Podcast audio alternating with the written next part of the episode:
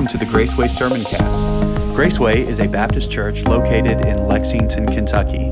We have a heart for God and a deep love for people.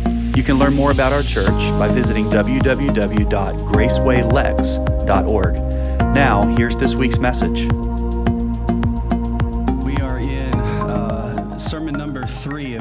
Uh, series, A Connected Christmas. So I want to ask you if you could, uh, if you have your Bible with you this morning or around you, if you could grab it and uh, join me in Luke chapter 2, the book of Luke chapter 2. We spent two weeks in Luke 1 and in a couple of Old Testament prophecies. And now uh, we're going to kind of turn the corner from prophecy and promise to fulfillment in, in Luke chapter 2. Um, and uh, again, I want to begin by just taking the opportunity to wish everyone a Merry Christmas. Um, I pray that uh, in five days, when Christmas time comes, I pray that you have a fantastic uh, Christmas. And, uh, and that is going to be founded and based and built upon the story that we are going to share this morning. Christmas is always good because God is always good and Jesus is always God with us. Uh, so, in five days, we're going to celebrate the birth of Christ, but today, on December 20th, for the Holmes family, uh, we are also celebrating the birth of Noel. Uh, today is Noel's 10th birthday. She is double digits now, and uh, she's back in Graceway Kids right now. So, if you see her today, uh, just, you know, sing happy birthday to her or something like that. She may run away. I don't know, but uh, but just saying happy birthday to her. We're excited. Uh, we're excited for her, and I'm thankful for uh, the blessings that God has given us in our family. And. Um, So, very happy to celebrate her birthday today. Luke chapter 2, we're going to look at verses 1 through 20. And the passage that we're in today is probably what is most thought of when you think of the Christmas story. I mean, how can you not? Because it's the one that Linus Van Pelt used to teach Charlie Brown what Christmas is really all about, right? Luke chapter 2 is the quintessential Christmas passage. So, on this last Sunday before Christmas, I'd like to open the sermon by just reading the traditional Christmas story. Uh, one of the things about Christmas is, you know, we have traditions you know that we that we keep. Many of your family you have different family traditions and things and maybe those traditions have kind of been attacked or had to have been amended this year just because of the way the year is. Let's do something familiar this morning all right? And i want to read this morning and if you are able uh, out of reverence to god's word would you please stand as we read this passage together? Um, if you don't have a copy of scripture with you it'll be on the screen for those who are here uh, in house with us and i'm going to read it because it is most well known in the Old English of the King James uh, Version. So it's beginning in verse number one. It says, And it came to pass in those days that there went out a decree from Caesar Augustus that all the world should be taxed. And this taxing was first made when Cyrenius was the governor of Syria. And all went to be taxed, everyone into his own city. And Joseph also went up from Galilee, out of the city of Nazareth into Judea, unto the city of David, which is called Bethlehem, because he was the house and the lineage of David to be taxed with Mary, his espoused wife, being great with child. And so it was that while they were there, the days were accomplished that she should be delivered. And she brought forth her firstborn son and wrapped him in swaddling clothes and laid him in a manger, because there was no room for them in the inn. And there were in the same country shepherds abiding in the field and keeping watch over their flock by night. And lo, the angel of the Lord came upon them, and the glory of the Lord shone round about them, and they were sore, they were very afraid. And the angel said unto them, Fear not, for behold, I bring you good tidings of great joy, which shall be to all the people. For unto you is born this day in the city of David a Savior, which is Christ the Lord. And this will be a sign to you. You shall find the baby wrapped in swaddling clothes and laying in a manger. And suddenly there was with the angel a multitude of the heavenly host praising God and saying, Glory to God in the highest, and on earth peace, goodwill toward men. And it came to pass as the angels were gone away from them into heaven, the angels said one to another, Let us now go even unto Bethlehem and see this thing which has come to pass, which the Lord has made known unto us. And they came with haste, and they found Mary and Joseph and the baby lying in a manger. And when they had seen it, they made known abroad the saying which was told them concerning this child.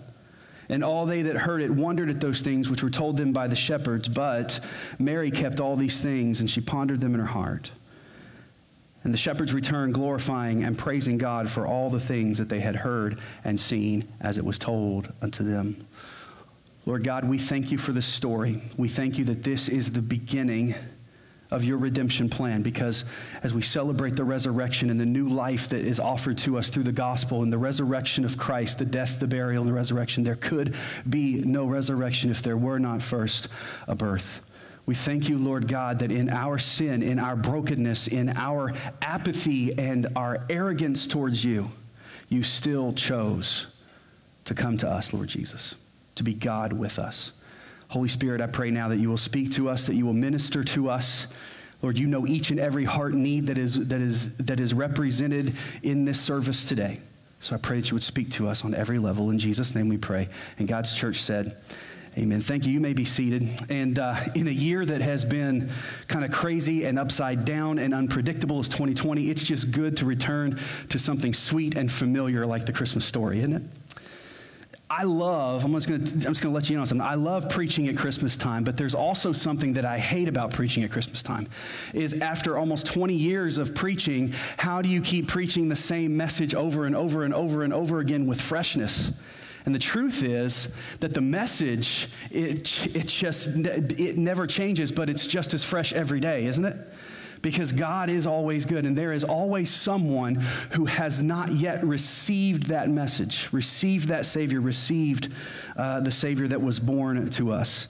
Actually, every time you preach, and this is one of the biggest reasons that I love preaching on Christmas, because it's the story, it's telling the story of God making good on a promise.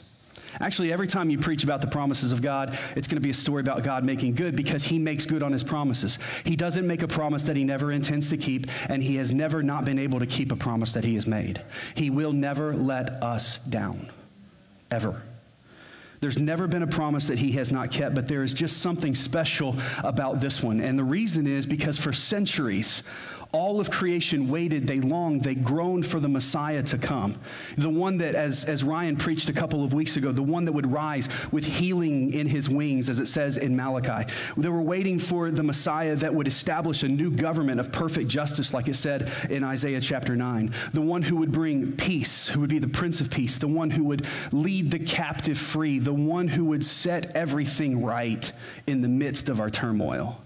For centuries, all of creation longed and groaned and waited, and they waited, and they waited, and they waited, and they went through hell on earth many times, and they waited, and they kept waiting.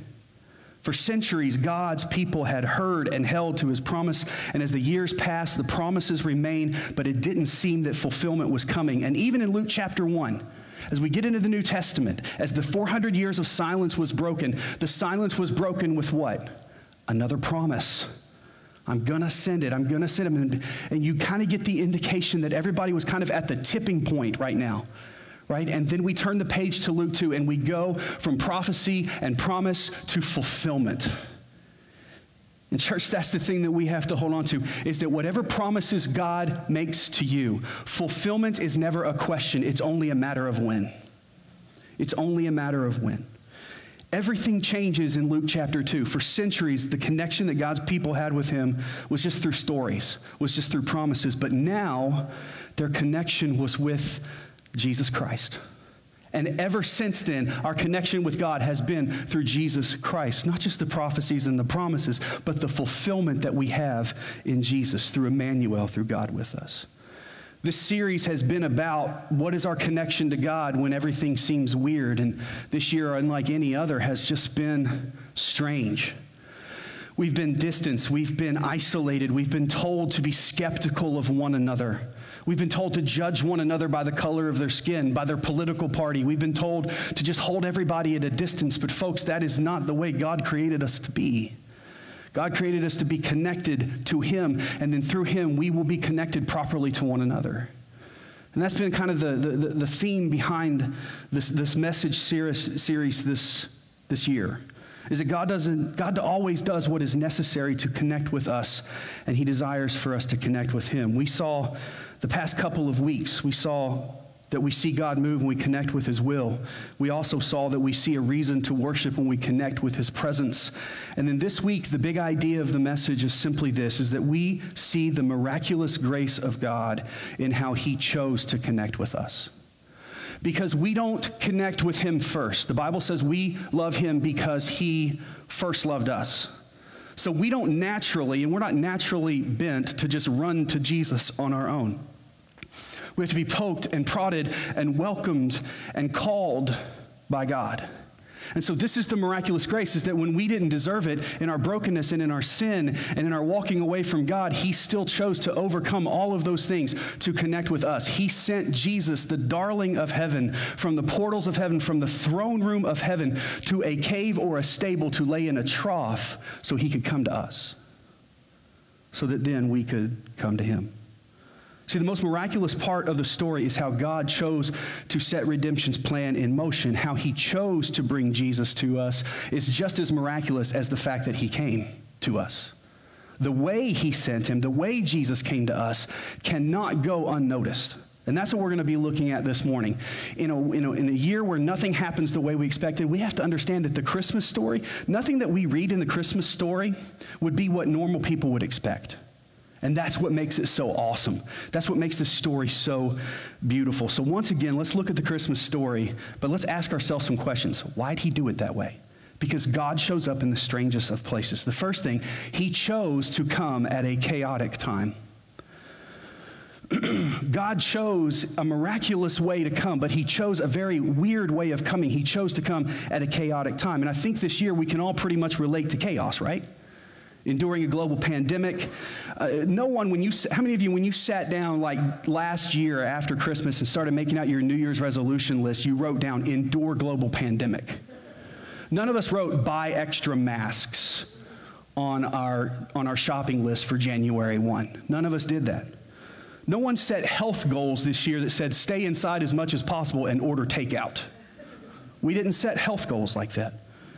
Our world changed in March and it keeps changing every day. And, and there is many ways that the world is never going to be the same. And for many people around the world who've suffered loss and sickness the world will never be the same. But jesus will. He always has and he always will yeah, we can understand chaos. So look at the chaos that was taking place in Luke. And I'm going to I'm going to look at Luke chapter 1, Luke chapter 2, verses 1 through 3 again from the CSB. It says, In those days, a decree went out from Caesar Augustus that the whole empire or the whole world should be taxed, as we are used to hearing it says, or the whole empire should be registered. This first registration or taxing took place when Cyrenius was governor of Syria, so everyone went to be registered, each to his own town. And you may be asking yourself, okay, where's the chaos in that? I pay taxes every year. I just did the census report this year. Where's the chaos in that? I don't even use TurboTax. I fill it out by hand, and I don't feel the chaos in that. First of all, we have to understand that it's not just what was going on, it's how it was taking place. See, first of all, you see that word decree right there. That word decree meant it was a mandate that was given outside of the law on the whim of a tyrant, a tyrannical dictator. This was a decree that was punishable by death if you did not follow it. It was a law that was outside of an already oppressive law that they had to go and that they had to do, and it turned the world upside down. Decrees in Scripture, each time you see a decree in Scripture, most of the time it is indicates and it resulted in hardship and persecution on God's people. Through the Old Testament, you saw the decree that Darius made that everybody would only pray to him, and that's what got Daniel thrown into the lion's den. We saw decrees when Nebuchadnezzar said, "You will only bow to the idol that I have made," and that got Shadrach, Meshach, and Abednego thrown into the uh, thrown into the fiery furnace. Decrees were never viewed as good in Scripture. Decrees were meant to show us that there was oppression taking place and that there was chaos ensuing. Then we see this word, the whole empire. You see, why did Caesar want to do this? Well, the reason that Caesar wanted to do this because this was happening at a time in Roman history, and history is always about per- perspective, isn't it? See, when you look at Roman history, they will dictate this time and call it the Pax Romana, which means the time of Roman peace because it was a time when their empire was just growing and growing and growing. And the way it was growing was because their army was going in and their army was growing and they were invading and they were taking over lands and they were taking over money and they were taking over businesses and they were taking over entire nations of people.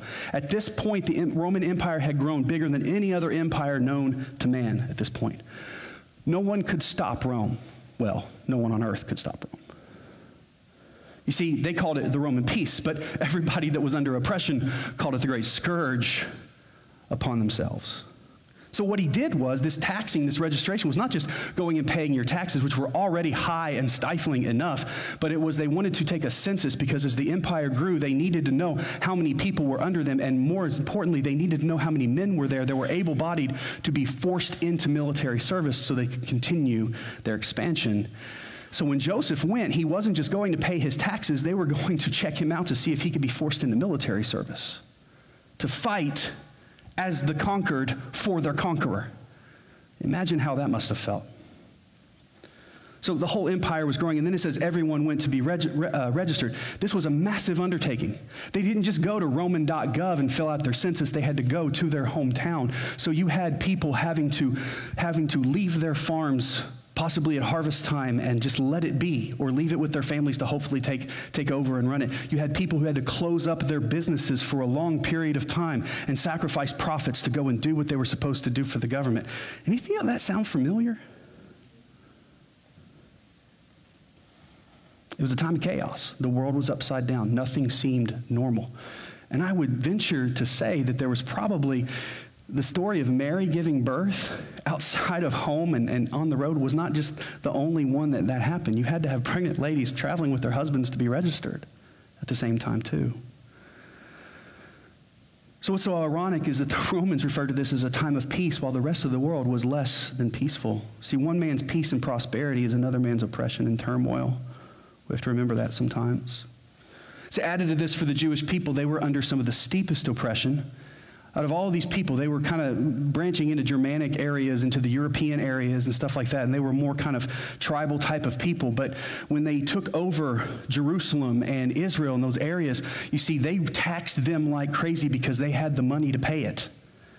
And so they were just taxing them. And the, the Jews were under some of the most fierce oppression because they had the most to, to pilfer from. And while the, all that was taking place, the religious leaders were beginning to sell out their faith for political gain. And you have to wonder this why would God choose to send the Prince of Peace, the conquering king, at this time? I think when you dig into that question, the answer is beautiful. It's because Jesus didn't come to set up political peace. Jesus didn't come to set up political peace. He didn't come to set all of the nations in order the way we would like them to be. He came to redeem the world. He came to redeem us from our number one cancer and our number one problem, which is sin. And that peace that He comes to give is not bound by a nation or a flag or an empire or an ethnicity. Surrendering to Jesus brings peace to all who surrender. To all. So he came to us in a time of chaos. And I just want to ask you the question as we move on into the second thing. What chaos are you in right now in your world that Jesus needs to bring peace into? What chaos is around you that Jesus could speak some peace to it. The second thing that God chose was a humble birth. A humble birth. Look at verse number four. Joseph went also up from the town of Nazareth in Galilee to Judea to the city of David, which is called Bethlehem. Because it was the house and the family line of David to be registered with Mary, engaged to him and pregnant. And while they were there, the time came for him to give birth. She gave, gave birth to her firstborn son, wrapped him tightly in cloth, and laid him in a manger because there was no guest room available for them in the inn. So the obvious question here is okay, why did God choose this time of chaos?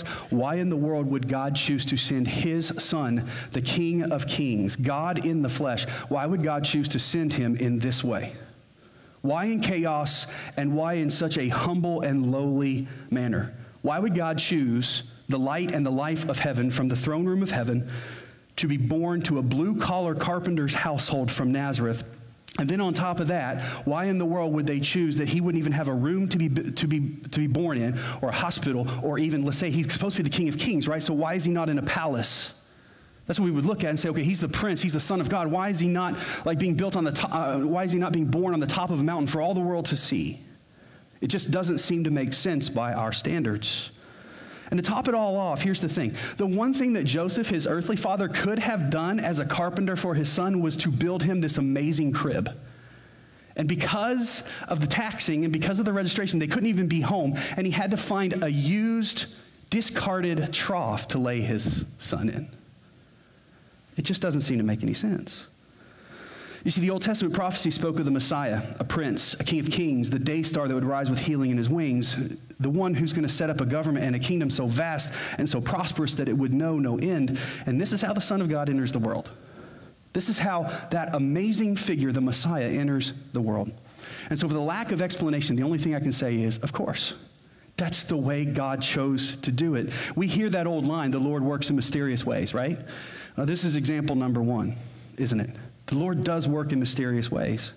But see, the fact that this great and mighty God, this King of Kings, the wonderful counselor, would come to us in such a humble manner, it wasn't for him, it was for us. You see, for many of us, for many of you, for me, I know, I can't approach a king, but I can approach a baby. Everybody wants to approach a baby. So we could all approach for him. He came in the humble manner, not for him, but for us. See, God's going to get his glory in his time. This was not a moment for him to receive all the glory and lauding of the world. That's coming one day. But this was for us to have and to receive him.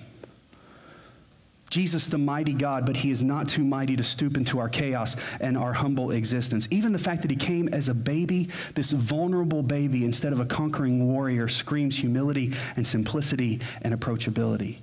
See, Jesus is the lion of Judah, but he chose to come to us as an unassuming baby in a humble manger. This tells me this God's not against us, he's for us. He's opening the doors wide to come to him. And see, in our existence is humble too. No matter what your current earthly status may be, no matter how much money you may have in the bank account, no matter where, how many houses you may have on how many hills and how many countries, Jesus came because we are all level at the foot of the cross. We all stand before the cross in desperation and need. See, he comes to us in our chaos. He comes to our, us in our humiliation. And the question we ask ourselves today is Have you found yourself humbled by your need for him? We spend most of our lives, and the world is set up in a way to make us ignore our need for Him. It does. But there are some things that no matter how hard you fight, you just can't stop it from coming. Real life things. We're seeing it right now in our church. It's real stuff. And no matter how many times we want to try to turn ourselves away or find a vice or find something to medicate that pain, the only thing that will help it, the only thing that will provide that healing balm will be Jesus, that baby in the manger. Number three, he chose lowly shepherds. He chose lowly shepherds. Verse number eight, and I won't read the entire passage there that I had, but verse number eight, I want you to see this really close. In the same region, shepherds were staying out in the fields and keeping watch over the flock at night. And an angel of the Lord stood before him, and the glory of the Lord shone around him, and they were terrified. The first mention of the arrival of Jesus went to, drumroll please, shepherds. Right? You know, we live in the social media age, right? Everybody has all these, these grand announcements and stuff, and you know, when, when, babies are on the way and the excitement is there, there's announcements on Facebook and sonogram pictures and all of those things and everybody's excited. And they want the world to know. And what did God do? Exactly the opposite. He showed up to shepherds on the night watch. Now, the thing about shepherds is, um, you know, he didn't, he didn't post it for the whole world. Let's, let's put it in today's lingo. He sent a private, direct message to some shepherds who didn't have a whole lot of followers, right, to share it with, okay? But why the shepherds? It doesn't make sense. The shepherds were the lowest class of people in ancient Jewish life. They were paid very little. They were considered to be ceremonially unclean. Get this shepherds were not even allowed to go to the temple to worship because their lifestyle and their livelihood made them so unclean that the people of God said, You will taint the house of God with your presence. That's rough. And what I find so significant and so interesting is that when the Son of God, the Savior, the Messiah of the world, God Himself on earth shows up, God says, I want the shepherds, the ones who you won't let in my house, I want them there at the manger. Come on, man. How good is God? What kind of message does that send to us? You may be sitting here, you may be watching right now, and you think, I have screwed up so much that I'm so far away that God doesn't want me anywhere near him. This verse right here, the fact that he came to shepherds, tells you that is a lie that Satan is trying to tell you to keep you from him. He wants you, he calls you, he sent his son to lay in a manger so you could approach him when everyone else, when the religious people, when all the people said, We want to preserve this holy empire, So you guys are just too unclean. You keep watching over our sacrificial animals, but you'll never be able to come in and make a sacrifice yourself. God said, That's the one I'm going to. When Jesus was born, he didn't tell those that were closest to him the Pharisees, the priests, and the Levites, the wealthiest, the most righteous. He told a group of people that no one cared about, who weren't even allowed to worship with others. He told the ones furthest from him first. Why? Because that's our God. And I love this too. Though the position of shepherds was lowly in those days, the role today for us is often viewed in a very positive way. When we hear the word shepherds, we think of the nativity scene with the shepherds there at the manger. We think of Psalm 23, the Lord is my shepherd, I shall not want. We think of Jesus as our great shepherd. Shepherds are not looked at in the same way today, and the reason for that is because of God. God elevated the position of a shepherd, of a shepherd. God elevated those shepherds because he included them. He reached to them. And that teaches us something so vital that we have to understand today. You may not be a shepherd. None of us are shepherds. We're sheep. We're even lower than the shepherds. But here's the thing you may be feeling like a shepherd. You may be feeling like, I don't belong in this world. I don't belong in this setup. I just don't fit in. I can't seem to make, I, no one cares about me. Here's the thing God cared about shepherds enough to announce the birth of his son to him, to them first. He cares for you. And when he saves you, he elevates you from a pauper to a prince. And he gives your life significance and he gives it purpose. And he changes your life into something meaningful that brings God glory and honor and praise. When you come to the Messiah, you're never the same. Just as he chose those lowly shepherds to the, the furthest from him to hear of him first, he's chosen you and me to hear of the Son of God and to come running to him too. He comes to us in chaos. He comes to us humbly desperate as we are. He comes to us lowly as we are. And I know that we need to be finished, so I'm going to fly through these last points fast. He chose an undeserving humanity verses 13 and 14. It says this Suddenly there was a multitude of the heavenly hosts with the angel praising God and saying, Glory to God in the highest heaven and peace on earth to the people he favors, or peace on earth and goodwill toward men as we know it most famously. So you knew God wasn't going to be able to hold it in too long, right? So now he begins to show off a little bit. All of a sudden, angels, the angelic choir shows up, and the shepherds are looking and they're like, Whoa, what's going on? This was the evidence of the first Christmas cantata that ever took place. But look at three important things that are pronounced in this angelic announcement. First of all, he says, Glory to God. It's hard to imagine God getting glory from such a chaotic and simple birth, but that's the glory. He is glorified by his Son and through his Son. And his ultimate glory will come one day when the Bible says every knee will bow and every tongue will confess that Jesus Christ is Lord to the glory of God the Father. But he got the glory started right here. And he said, Peace on earth this great and glorious God of the highest heaven has come down to dwell with us, and with him, and with him he brings peace on an earth that doesn't know anything but chaos. And then you see this word here, and in, in the King James is translated goodwill toward men. In other translations, it's translated as people he favors. It means the exact same thing. Why would he offer us goodwill? What makes us deserving of it? Why would he favor us? What makes us deserving of any of that? The only thing I can say is because we have his breath in our bodies. He breathed life into Adam. That's what makes us different from all the other, all the other aspects of creation around. But he favors us. Why would he favor us as sinners, as spiritually dead, as destitute, as irreparably damaged goods? And here's the thing that's the beauty of the gospel that we preach, is that we don't deserve it, but God chose to give it. That's what makes the gift so great and so priceless. He came to us when we had no business coming to him. See, we're undeserving. The most pristine, goody goody two shoes, godliest person you know in your life doesn't even scratch the surface of having the ability to take one step towards God on their own. It's because of the grace of God that that path has been made.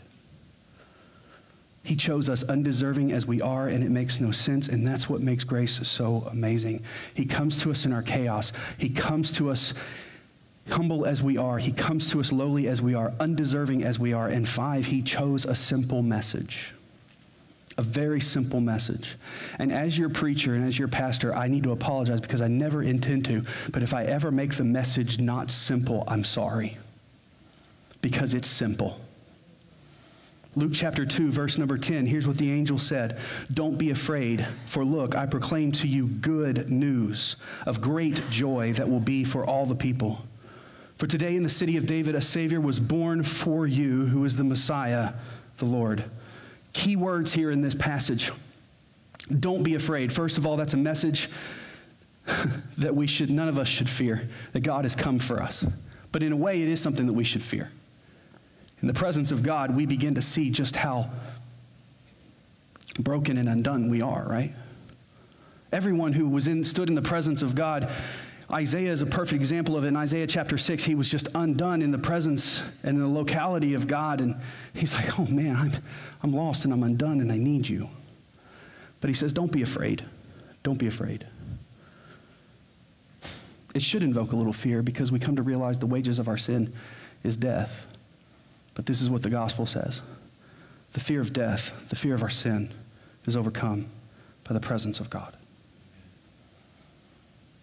He says there's good news, and this is the very nature of the gospel. It is good news. It's the best news that He comes to us in our chaos, in our humility. He comes to us in our lowliness. He comes to us in our undeserving nature. He comes to us in all of those. He has come, and this should bring joy to us. But here's this one He says, A Savior was born for you. For the shepherds, this had to be one of the first times in their lives that they were included and seen as worthy to anyone. And the first person that said, I see you, was their creator. I just, I try to put myself in that place, man, to hear God sees you, I see you, and I care enough. I'm, I'm telling you, and I'm, I'm, you're the only guys I'm telling right now. First times in their lives, they were known that they were included and they were seen as worthy to anyone. And when he said that the message is for all the people, what that means is he is for all. That means he's for you, he's for me, he's for your enemy, he's for your favorite child. You know you've got one, don't lie.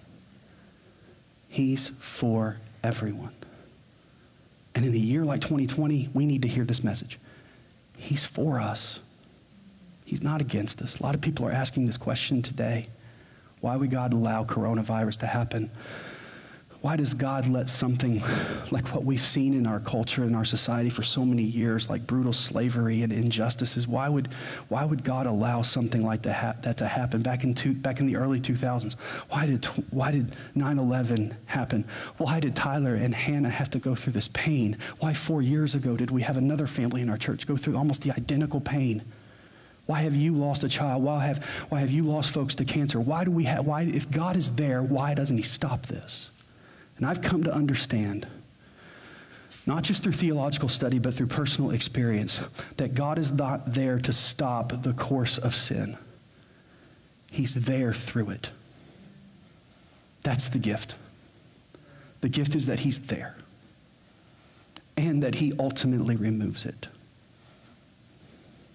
and that the end will not be grief and sorrow, but joy and sorrow will meet, and joy will overcome in that day.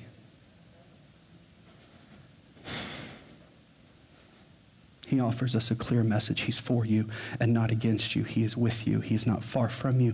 He is personal. He is not ambivalent. He came to be your Savior. And lastly, as we close this morning, He offers us a clear path. Why did He offer us a clear path? because we're sheep. And sheep need a clear path. I'm horrible at directions. Horrible. Somebody tells me something, and I'm so glad to have to have to have GPS now because I don't have to go through the embarrassment of asking directions, then forgetting them before they even get them out of their mouth, and then Stacy rolling her eyes at me like, oh, "Why don't you just let me drive?" I need a clear path. You need a clear path. God knew that. And he gave a very clear path called the gospel. See, the shepherds at this point are in total shock. They're like, Are we really seeing this? Are we really seeing this? Or oh, I, mean, I saw some of the sheep eating some, some mushrooms and I thought they looked good, so I ate them too, and I don't know if I'm hallucinating or what. Some of you will get that later. They're in total shock, and that's why the angel said this don't be afraid. And this is what he says in verse number 12. He says, I'm going to give you a very clear path. This will be a sign for you. Meaning, hey guys, as you go looking, here's the sign. You will find the baby wrapped tightly in cloth and lying in a manger. Because they're about to leave. They're about to go. Say, hey, if you choose to go to Jesus, here's what you come looking for. Just as God sent his messenger to guide the shepherd straight to Jesus, we've been given a guide straight to Jesus too. 66 books that all of them point straight to him. God has given us teachers and preachers and good Christian grandmas that continue to share the gospel with you, good Christian friends that try to share the gospel of peace to you and just point you to Jesus. Let me tell you this if they're pointing you to anyone else but the babe wrapped in swaddling clothes, they're pointing you wrong. That's why it's so important for us as a church that we give a clear path. That nothing is on that path but Jesus. Nothing but Jesus. If you haven't until today, let me be clear, you will find peace and joy in Christ, and you will find Jesus Christ the moment you decide to come to Him. The moment. He's not going to take you through twists and turns to try to find Him. He's saying, I'm right here, come to me. And He painted it in red on a big cross. And I love what it says in verse number 15 and 16. When the angels left them and returned to heaven, the shepherds said one to another, Let's get to Bethlehem. Let's go straight to Bethlehem and see what has happened, which the Lord made known to us. And it says, and they hurried off. Doesn't say what they did with the sheep. I don't know if they came along or if they left them. I don't know. But they didn't wait. They didn't say, hey, let's go home and shower. Let's go home and do all of this stuff. They didn't say, hey, we're not allowed to go to the temple. Why would we be allowed to go to the Son of God? They didn't think it over. They knew their need and they ran. That's the best response we can have to Jesus to know my need and to run. The shepherds did exactly what we need to do. Don't wait, don't delay. Just throw your faith to Jesus. In everything you have, you say, My faith is small right now. That's okay. He, he'll take a mustard seed of faith. Just take it. Run straight to Jesus. Don't wait, don't debate, don't delay. Run straight to Him now. And then in verse number 17, this is the beautiful thing, too. God gives us the complete picture of the gospel in the very first scene of Jesus. After seeing them, they reported the message that they were told about this child.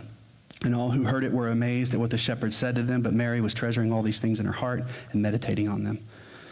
And the shepherds returned, glorifying and praising God for all the things that they had seen and heard, which were just as they had been told the shepherds, after they ran to Jesus themselves, after they saw Jesus, after they met Jesus, what did they do?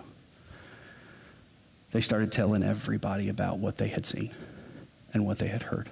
This is how the gospel is to spread word of mouth, soul to soul, person to person, disciple to unbeliever who then becomes disciple. this story doesn't make any conventional sense at all. That he came in a stall instead of a palace, that he came to shepherds instead of sultans, that he came to undeserving people instead of to the righteous, that he came as a baby instead of a warrior. And the reason for that is because life doesn't make sense. And he knows that in the most deep chaos of life, there's a, still a clear path to him. So, as we close out this morning and go to a time of response and invitation, the miracle of the story of Christmas is that God came. But even deeper in that is the way that He came and who He came to. See, because the way He came speaks to each one of us. See, He came to us in chaos. So, understand this if you're in chaos right now, know that He is there. He came to us in our humility. So if you're in brokenness and shame and you feel beaten down right now and you feel like, I got nothing left, you're in the perfect place to come to Jesus. He's there. He came to us in our lowliness, that we will never be so low that God can't reach us. He came to us without us deserving it, that grace is totally of God to give, and it's totally of us to receive. We don't have to manufacture it. God's grace is there. And He chose a simple message that if you will believe and come to me, I'll give you rest. And he chose a clear path. He's guided us straight to him through the gospel. There have probably been points in your life all along the way where God was pointing straight to his son. And maybe you missed it, maybe you saw it, I don't know. But I believe there are points in our lives along life's journey that there are signposts that say Jesus and hope and redemption is this way. Maybe you missed it. Today, don't miss it. It's a clear path to Jesus. Just like the shepherds. Here's a sign to you. You'll find Jesus.